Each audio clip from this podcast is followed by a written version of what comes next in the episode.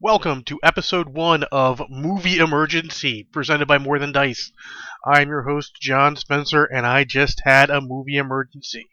Uh, Christmas time here, I'm little under the weather. Uh, try and bear with my uh, somewhat nasally sound if I do, or my sniffs. We will see how it goes. But uh, I just watched a film I got for Christmas called White House Down. Now, it's one of those things I put lots of uh, cheap DVDs on my uh, on my Amazon list. My mom uses that to buy stuff, so uh, I got that. Figured got uh, done with dinner, going to dinner, getting dinner. Figured I'd give it a watch. Uh, uh, it is a two pack. It also has uh, Olympus is Falling, Fallen, which uh, since this is called mu- movie emergency, you can definitely guess that that was the superior movie. Holy crap! So, White House Down, if you don't know, is one of the two 2013 movies that came out about someone taking over the White House and capturing the president. Uh, this one stars Channing Tatum and Jamie Foxx with Maggie Gyllenhaal, James Woods, and a bunch of people who don't really matter. Um, somehow this movie made money. I, I don't know how. I literally sat through it, and uh, the whole idea is uh, Channing Tatum is a aspiring uh, Secret Service agent. He's uh, part of the Capitol Police. He uh, provides protection detail for the Speaker of the House, and uh, the whole start is that he gets a friend to get him an interview with uh, the Secret Service. Now they add lots of extra unnecessary shit here, like uh, Maggie Gyllenhaal is the person he, he interviews with, and apparently they're friends, and they're I guess supposed to be some sort of slight romantic interest or attraction between the two of them. That shit doesn't matter at all because it was unnecessary. Uh, James Wood is her James Woods is her boss, the chief of uh, the Secret Service, and he ends up betraying the president to. it's really fucking convoluted. Uh, because of his son died. Uh, spoiler warning: if you haven't seen this movie and you care about it, because there is one little plot twist that's decent in it, then stop listening now. because I'm going to spoil the fuck out of this movie. So, this movie just goes from ridiculous to ridiculous to ridiculous. Absolute silly. Um, God. It, where something like uh, Olympus Has Fallen tries to pretend to be a little bit realistic here or there. I mean, it starts off going full batshit crazy in that movie and then scales off to more realism. This is just absolute ridiculous. Let's do hit by hit. Beginning, I'm like, there's too many things. They brought his uh, uh, Shane brings his daughter with him because she loves White House. She's obsessed with politics and the White House and the president and all that. Of course, to give him some personal stake in it because just protecting the president because you're applying to be a Secret Service member isn't enough. Sure, okay, whatever. the forced, uh, the forced uh, relationship with Maggie Gyllenhaal unnecessary, but there you go. Um, man, and so it starts off. They set off with an explosion in the Capitol, uh, thus locking down the, the the White House. You know, scrambling the Vice President Air Force One. Speaker of the House goes to the Pentagon, splitting them all up, and then it just gets crazy because then guys take over the White House, and man, what I hate about these damn movies is when it's the most unrealistic thing ever, you know? You've got these guys who are defending the fucking White House and they're on lockdown and they're all getting taken by surprise and taken out. It's not like, oh, firefights, you know, our superior tactics and, and sneakiness have gotten us through. It's just, oh, look, we're sneaky. We shot you all. Haha, we have silencers. That makes us sneaky. Fucking. Mm. Stu- stupid. Like, I, I like a movie like Die Hard where even uh, Die Hard 2 is a better example. I just watched that recently, where the SWAT team's going after some bad guys, and they manage to uh, even kill a couple of them before you know getting before taking them all down. That's that's cool. You know, you, you put a couple extra fluff bad guys in there, expected that's going to happen. But this movie doesn't bother with any of that shit at all. It just goes straight for the we kill everyone because we have silencers and we're sneaky, even though they're on lockdown and should be fucking paranoid as a motherfucker. So, of course, Shane Tatum's character gets out and he's really trying to find his daughter who had to use his restroom, but instead he ends up finding the president when James Wood betrays him because his son was killed in a Middle East in a uh, uh, commando raid because he was a Marine, and and it just keeps going downhill every time. Crazy. Um, uh, next crazy thing. I mean, I'm I'm just gonna highlight the the, the silly silliness of it all. Let's see. So they eventually declare the president dead. Uh, they're running around. so there you go. They see them take Stinger missiles to the roof. Cool. Makes sense. Gotcha. Air defense. All good. I have no problem with that.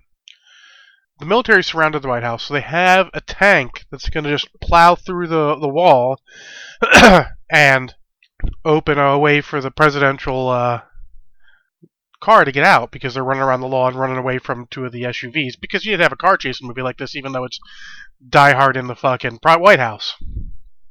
Uh, I'm okay with that also when the guys in the roof are like RPGs, and I'm like, that's that's an M1 tank. That's RPGs. No, no, this no. That's while they might like disable it, not. Uh, plus, they start off. The guy thanks smart. He's like, hit the roof with the with the main gun real quick. I'm like, bam, that's what I'm talking about. Hits roof with the main gun. Should have been plowed through the gate, back out, they get out. Job's a good one. Let's go have Miller time. Nope. Even though they hit the roof with the main gun, the guys all, of course, went for cover, and none of them were hurt, none of their equipment was damaged, and they managed to take out the tank with an RPG. One RPG. One. Not like hit him and hit him again. One. A single RPG. So, alright, got through that. More and more ridiculous stuff with the car chase happens. It eventually ends, thank God. Uh, with an RPG, funny enough, uh, but get the next thing, and of course, Channing Tatum knows how to take a take a bullet, take a shrapnel out of uh, the president, and patch him up, and all. Of course, cool. Uh, then later, he gets in a fight with with the uh, the main bad guy, played by uh, Jason Clarke, who played. Uh, he's been in a bunch of stuff. Most recently, I think I saw him in was Terminator Genisys as uh, John Connor. He's fucking forgettable. but he gets in a fight with him and, and somehow drops. Now he gets a fight because they're sending in Delta Force. They're coming in. They have helicopters. They're coming in 30 feet tall, and Channing Tatum's character's in contact with the White House, with everyone who's sort of like, look, they've got stingers or they got javelins here. You, they're gonna take you guys out. Like, oh, they've gone dark. We can't talk, contact them anyways. Like, it's you have a million guys surrounding the fucking White House, just fucking M16s suppressing fire. You can't fire rockets when you're busy dodging bullets. But anyways, okay. And the countermeasures don't work, of course, because why would the countermeasures work? I mean, that's countermeasures what they're for. But anyways, so once they take down all three, even though he's uh, two of them get taken down, he's fighting Jason Clarke for the last one, and it's locked on, but pointed entirely the wrong direction. So when he pulls the trigger, of course it it just knocks something off my table because I'm so annoyed. Of course it follows around in proper movie missile fashion and gets to them and takes them down too.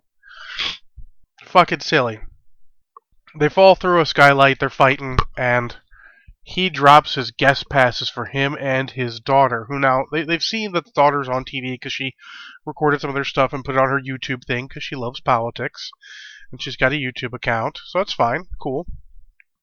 And uh, she had uploaded some pictures of them, which is how they found out who they all were, which is cool. I have no problem with that part.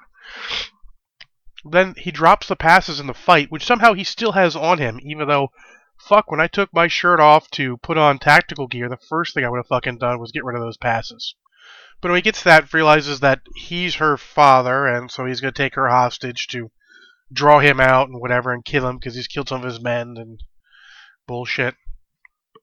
All the while, there's a hacker, a really not interesting hacker in the in the presidential bunker, you know, hacking the system because of course he can. He gets it hacked. They get control of stuff, and uh, they get launch codes to fire a missile at uh, well, Air Force Two technically, which would be or whatever plane the uh, vice president's on, which becomes Air Force One because he's sworn in as vice president because they think the president's dead, and then they sh- shoot that down because of course you can do that all remotely from presidential bunker with no way of anyone stopping it from NORAD, no way of anyone on the plane having countermeasures or whatever. Jesus, it's like stupid on top of stupid. And I'm just like, oh god, but I'm in for a penny, I'm in for a pound. That goes on. The next guy gets sworn in as uh, president, the Speaker of the House, uh, the one that uh, Channing Tatum's character knows.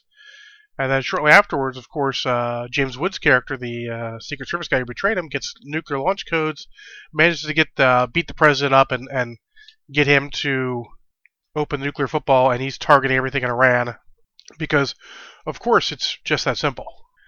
You, the stupidity this movie expects you to go through is amazing.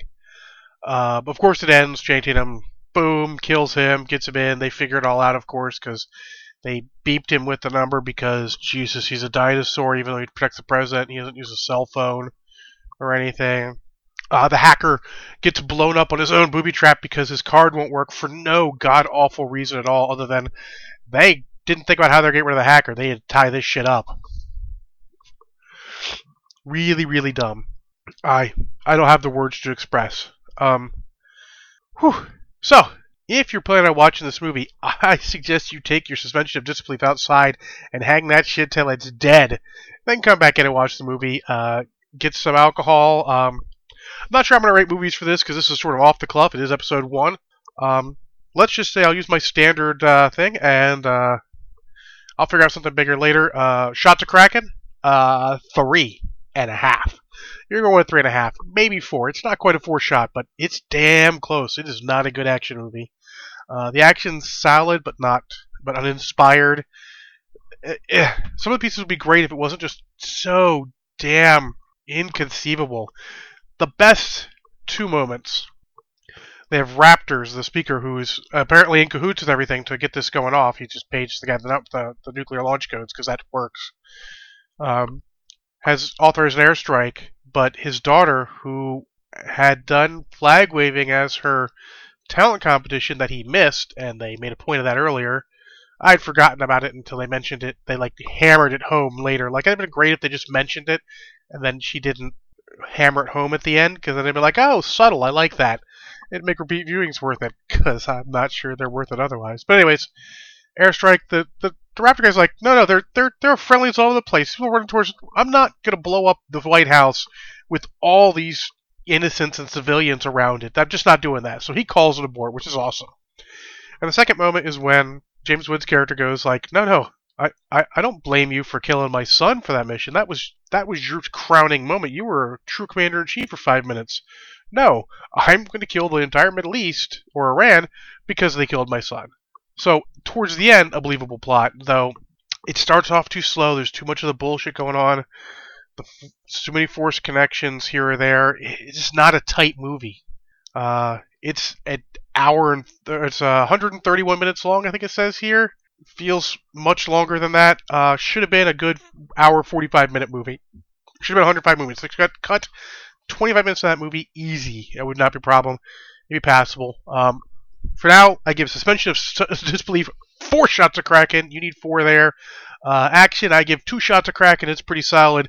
Plot three and a half. Fuck it. Overall rating three and a half shots to Kraken. We'll see if this rating scale holds on. Uh, again, I'm John Spencer from More Than Dice. Uh, hey, if you like this, let me know. You can hit me up on Facebook at John Oakland Spencer, on Twitter at John O. Spencer, or John Oakland Spencer at yahoo.com. This has been a movie emergency. I now return you to your normally scheduled programming. Have a good night.